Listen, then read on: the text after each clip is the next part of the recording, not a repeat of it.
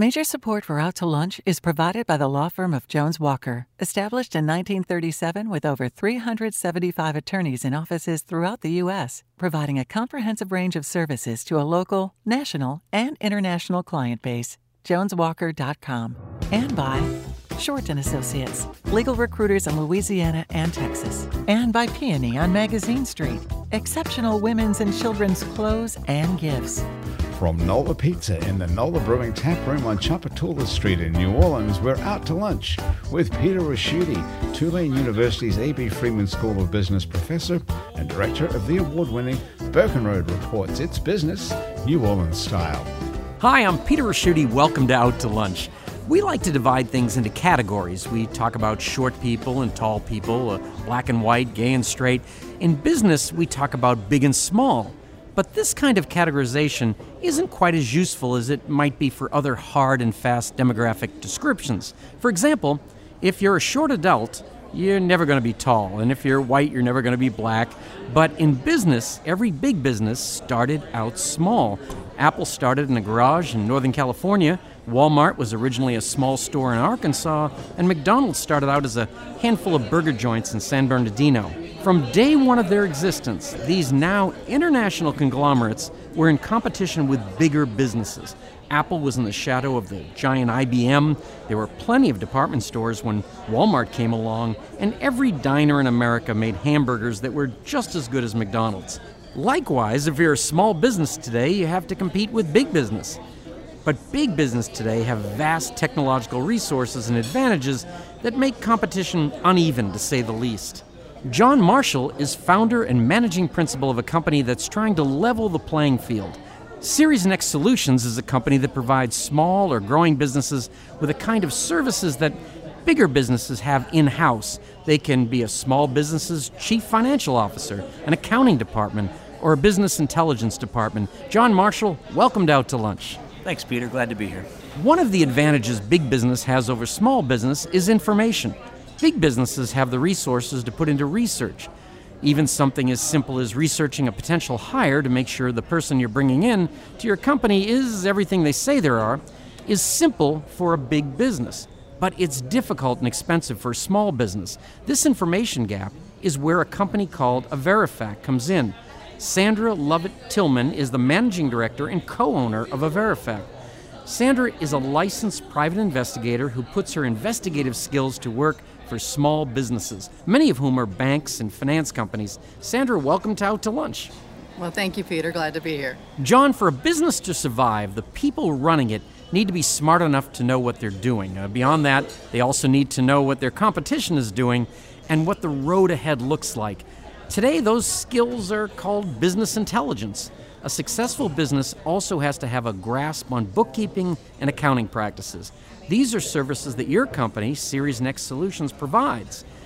Are your clients mostly small businesses who are using Series Next Solutions because they don't have business skills? For example, they might be great manicurists or architects, but they don't know anything about basic business practices? Or are your clients mostly small businesses looking for an edge that will elevate them to become bigger businesses? Yeah, Peter, it's closer to the latter, where you know our, our sweet spot is really that company that's kind of gotten through that stage in the life cycle where they're just trying to figure out how to do something well. Once you've figured that out, it's time to you know, expand, grow, scale, uh, and and that's really a point where suddenly, you know, maybe the entrepreneur who's been doing the finance and accounting doesn't want to do it anymore, shouldn't be doing it anymore. Their time's really too valuable to do it, um, and so what we do is we come in and let them handle the things they're great at, uh, which is what they got into business for their product, their service. They want to go preach the gospel of what they're doing. You know, we can take the load off their shoulders in the finance and accounting space. You know what I was wondering, John, is that you do such a great job, they scale up, and then you put yourself out of work, right? Uh, not quite all the way, but sort of. Uh, so in finance and accounting, we do. Uh, you know, there's there's a point at which somebody should have their own CFO, have their own you know accounting group. Uh, maybe it all falls under a COO that they bring in house. Um, that information piece is typically a piece though that we can handle for for groups that grow you know exponentially. uh, because we've just got such a deep background in understanding everything from the debits and credits to the bits and bytes. And, you know, we're down in databases and, you know, and the things like debits that. are closest to the window. That's what we teach at the business school. I just That's clear that up. It They- from Bo Parent 15 years right, ago. right. Sandra, when people hire a private investigator, they're usually looking to be told something they want to hear. They have a suspicion that they want someone to independently confirm. For example, I think my spouse is cheating on me and I want to be able to prove it. This is, by the way, just an example. It's not my personal issue. Um, how does this kind of investigation work in the business world? Uh, do businesses hire you to tell them what they want to be told, or do you find they're happy for you to tell them the truth, whatever it is? I think it's the latter as well. It's the truth. Uh, in business, information is only as valuable as, as it is accurate. And in uh, small business, large business, whatever scale you're looking at, if you have verified facts, then you can make an informed decision because you're aware of any potential risk that could be incurred with regards to any kind of business relationship, whether it be hiring a new employee, a key executive, um, bringing in a new supplier or dealing with a contractor, or in some cases subcontractors. Or it may simply be that you need to know more information about a company and the key uh, players in that company so that you can decide is this a good investment? Um, is this someone you want to do business with? Are there any issues that will come to light that had you known then what you know now, you would have been in a better position to make a decision that protects your interest. So we basically even the playing field and give you access to that uh, without you having to hire a whole slew of folks and pay a whole lot of subscription rates to be able to access the data yourself. You know, I get calls all the time for references from people that are going to hire these folks, and uh, I tend to say nice things. I, which probably Most isn't. do. Most do. I, you know, even if they were an axe murderer, I'd say, "Oh, Bob Sharp." You know, there's uh, Right. just, uh, you know, I just don't. but so you're, so you brought up a good point. So most people are on the positive side when you Well, talk them. they're either on the positive side or they're highly aware of the potential for any kind of litigation if they say something other than what date of hire are they eligible for rehire you know and and when you start looking at business engagements you know you're you're basically looking at what that individual is willing to disclose to you prior to entering into the business arrangement. And you're also looking for you know what they tell you on the outside, and they're going to sell you on who they are, what they are, what they bring to the table, because that's their motivator. Your motivator is if I if I welcome them in, is it going to cause any issues for my business going forward?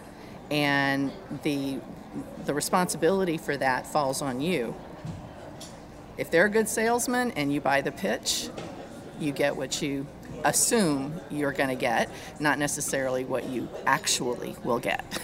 so we, we kind of fill in that, that space for That you. would be uh, that's a good thing to have. John, is there a um, with a company? Is there a certain pain point where all of a sudden they just need you? They've uh, and do they know the pain point, or do you know the pain Uh, point? it's, it's, it's a combination of both. Um, you know, I think naturally in the position we're in, we're gonna we're gonna see the pain point before they do, and you know, it's it's up for debate whether whether the truth is on our side or theirs. I'm looking at Sandra. Today's show is about truth. But really, what what it comes down to is um, freedom to focus for the executive. You know, if if their world is too wide in what they're doing, um, they start to feel that as they grow. Because if I have to spend as an executive, you know, four or five hours a week dealing with issues of information, whether I'm actually doing accounting or just trying to figure out what happened last month, that's all time that I could be spending working on opening the Houston office or you know all, all the things that end up driving revenue, and they start to feel that pretty quick.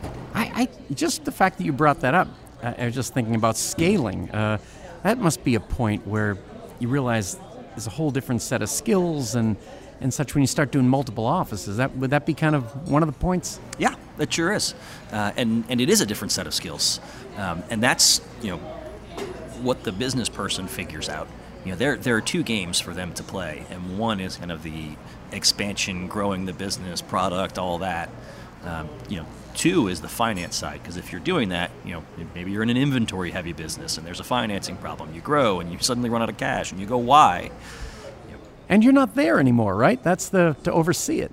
Right. Yeah, I So mean, that's so it's our job to come in and just kind of handle that for you. Nobody gets into business to play that game except for us. But But do, do you find that uh, it's often the, the business owners that are at that stage don't necessarily view a, a, an investment versus a cost?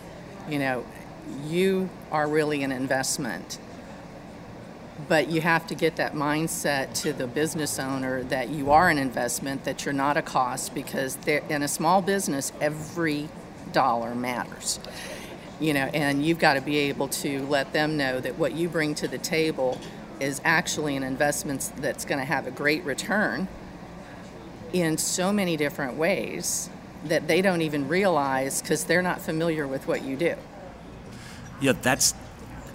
I don't think I could have put it better. And really, that changes as an organization grows. Um, so if you're earlier on, you know, it's all about the opportunity cost of time. Right. I only have so much cash. I can afford to go spend a few hours dealing with this. I know every single thing that's going on because I have two employees and they sit in the same room as me. right? Not uncommon. but when you start having to be in another city two days a week, um, or you know dealing with clients, you don't know where all your clients are anymore. Um, you know that's that's when in the in the CEO's mind we start seeing the transition of looking at something that we do as a as a, a value proposition as opposed to a cost center. And, and Sandra, the information you're finding, is it readily available or sometimes it isn't and sometimes it takes more digging?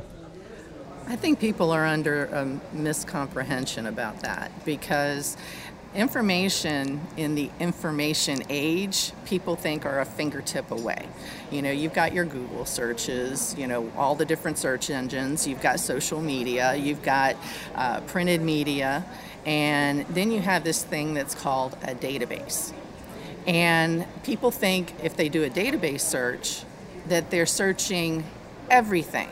What they don't understand is that they are searching one particular database that has a certain group of uh, companies or individuals or sources that are feeding information into the database, but there's no guarantee that it's to the extent that they believe it is. In our company, we search multiple databases depending upon the jurisdictions and the countries that we're being asked to search.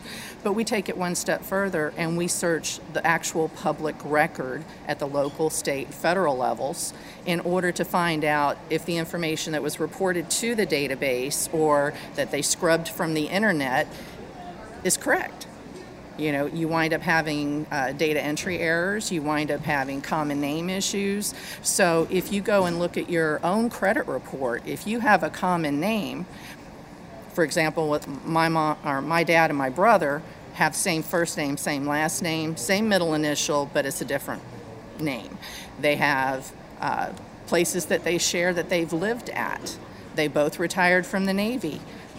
They're, if you pull any one of their credit reports, you're going to find all of their information's mixed up, which is great for my brother, but not necessarily guaranteed to be great for my dad.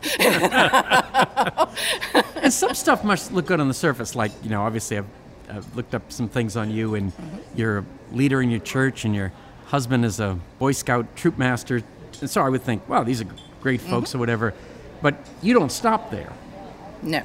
No, No. see, that would have been my problem. No, what, what we're doing is we're taking the information that's readily available and then we're digging further into different databases, some of which you have to pay a pretty hefty subscription rate in order to access that data. Um, others, you may not ever be aware of because it is particular to a certain type of business, industry. Um, you, you know, there's various resources that pull that out. You have credit bureaus. You know, we can do that as long as we've got a signed authorization from the individual. We can pull the credit bureau report for you. Uh, we can check credit reports on companies. A lot of people don't realize that there's ways that you can check information from various sources but you still have to understand the shortcomings of those resources if you're not going to go to the extent of checking the actual public record to confirm it. You're listening to Out to Lunch. I'm Peter Ricchiuti. I'm talking with Sandra Lovett Tillman from Averifact, a business investigation agency, and John Marshall from the business services company Series Next Services. John, I was just thinking, you know, your goal, I know you've talked about wanting to scale nationally and such a. So you could become the exact kind of person that you're trying to help, right? Yes. I mean, we we actually are kind of getting to the point as a company where we could use Series Next solutions right now, um, and we're the only people who are doing exactly what we're doing. So we're actually trying to solve for that on our own. Um, in the end, you know, the, the deal is right. Re- use yourself as a client. Let's let's put the product in place, and we're starting to work on that because we're starting to feel some of that pain as we grow. And you, uh, you you know, you didn't just pop out of school and started doing this. Uh, you were you were a COO for a startup yourself. You worked in consulting. What is it that after you came through those experiences, well, did you see there was this need because of that background? That's it. So I, I have a, I'm going to call it a somewhat serendipitous background where I've done a lot in kind of finance and accounting operations and then business intelligence right when the cloud started being a big thing, which was just lucky for me that I started when I did in that world. Um, but I, worked as a startup a C- COO. Um, and when I rolled out of that job after it sold, I had spent my time doing a lot of what we do. Um, and the two thoughts I had coming out of it were like, one, I mean, I really want to do that again. That was fun. Um, the two was, if I really look at it, I probably spent 20% of my time doing the COO things, and then the rest of my time doing what people do in young growing companies, which is whatever needs to be done today. Uh, so I might spend, you know, a couple hours a day building a data model to push, you know, automatic reporting through to market managers, and then the rest of the day calling customers who hadn't paid their bills. Um, so that was, you know, how it all came together. Sure. And Sandra, you you're doing business investigation. You opted for that versus being like a, a private PI. Right. Is that an easy easy call? Oh, yes. Yes. It seems so interesting being like Columbo or something, but maybe not. I think each has its own merits, but based on you know where I evolved from, I originally worked with a commercial debt recovery company, and one of the things that I saw time and time again, as we were trying to help businesses um, get some kind of return on a bad debt of any kind, um, learning that the businesses have historically been doing, you know, providing the service, providing the product, doing what they agreed to do with the anticipation of being paid on the back end, uh, we're increasingly running into situations where it was instead of 30, 60, 90, 120, you're looking two years down the road and they're sitting there trying to figure out what the heck happened. Um, I started working with my business partner who was involved with credit services at the time and learning more about what she had to offer, which was primarily geared to banking and finance. Uh, you know, those big business loans that everybody's, you know, right now trying to get. We would do the uh, due diligence on that in order to enable the bank to say yay or nay or change the terms to fit the risk. Um, one of the things I liked about what she did was in my world at that time, working with businesses, I saw that those businesses weren't aware that they had that option, that they could have learned more on the front end or even during the engagement. Uh, to see if anything has changed materially that would it, you know then be a problem for them to continue Sure, yeah. doing what they've been doing um, and then on the back end when the commercial debt recovery comes into play or the attorney or they get a judgment um, where do you find the assets you know a lot of attorneys don't necessarily automatically go and find if there's any assets for you you had the skill set from the other job, which was very, right very cool. so it, it, it was you know meeting of minds and perfect opportunity to, to bring that uh, you know to the table for a wider audience And John, earlier before we started to go on the air, you had said that um, COVID was both a plus and a minus for you. How, how does that work? Yeah, short term minus long term plus. Um, so we started Series Next uh, right at the beginning of 2020. Ah, terrific. Um, yeah, it was just a Perfect just a timing. fantastic time. Because as you might imagine, once March rolled around, and you know, pretty specific in my world because I have young kids. March 13th, last Friday before school stopped, Ingrained. it got really hard to meet people, uh, and that's how we get new clients. You know, A lot of what we do is just you know referrals and, and, and networking. So that was that was really hard for us. Uh, but the long term plus is that our work can be remote, and everybody's more comfortable with that now.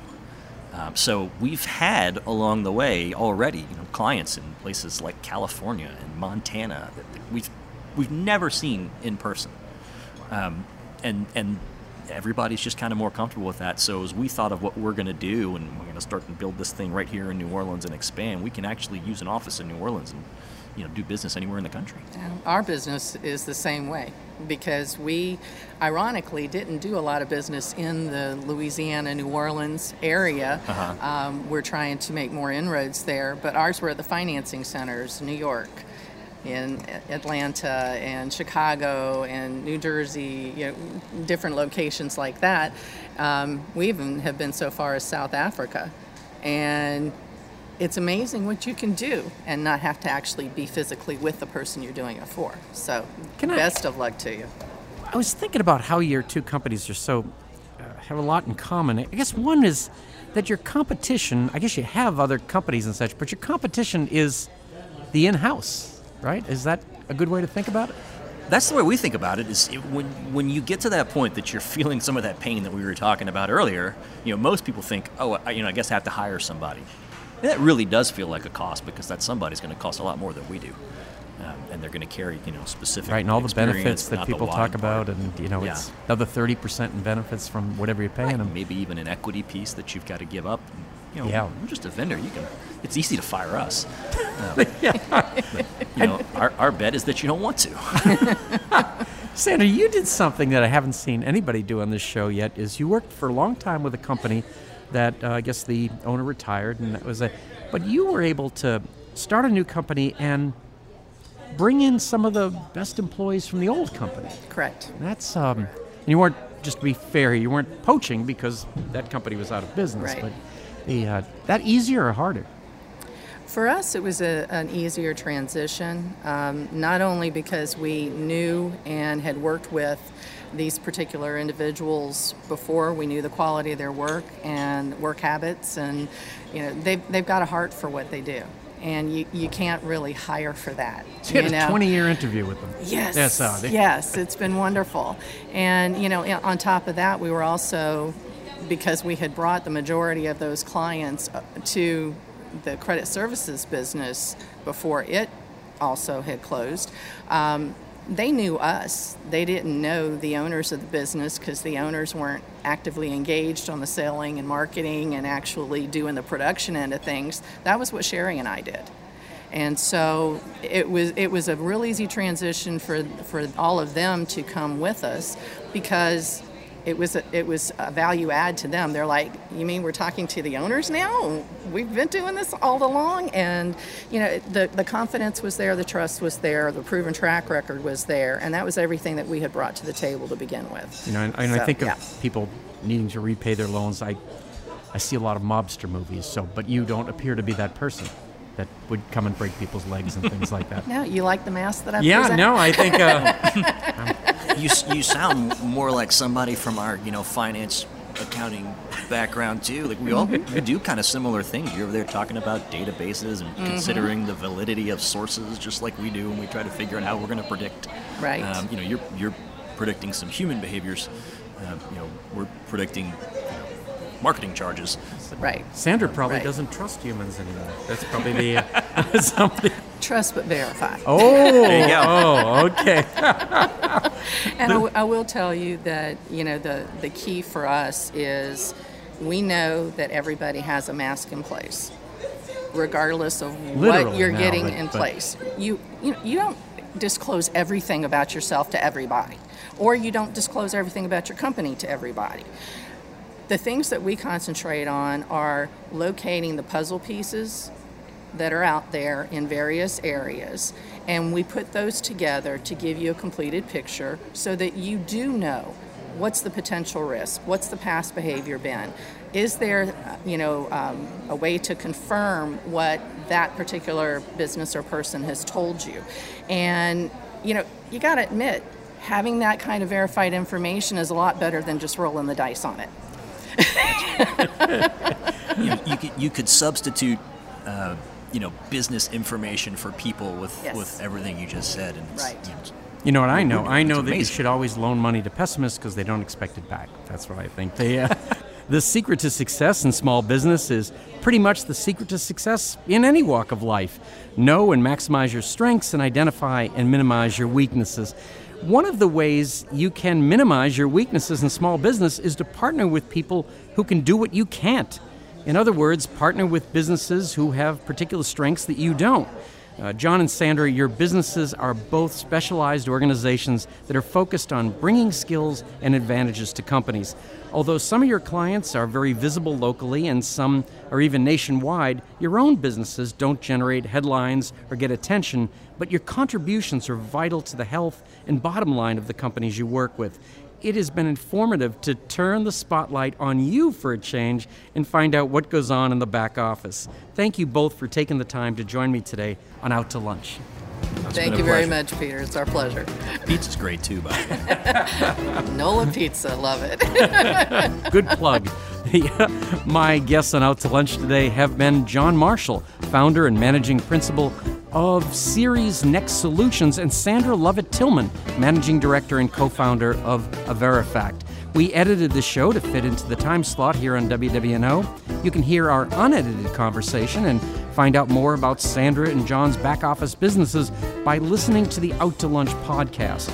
You can find and subscribe to the Out to Lunch podcast anywhere you get podcasts and on our website, itsneworleans.com. If you want to know what we look like, you can find photos from this show on itsneworleans.com and on our Out to Lunch social media. These photos were taken today by Jill LaFleur. You can find more of Jill's photos at lafleurphoto.com. Out to Lunch is a production of INO Broadcasting for itsneworleans.com and WWNO 89.9 FM. The producer of our show is Grant Morris. Our technical producer is Eric Merle. Our researcher is Maggie Mendel.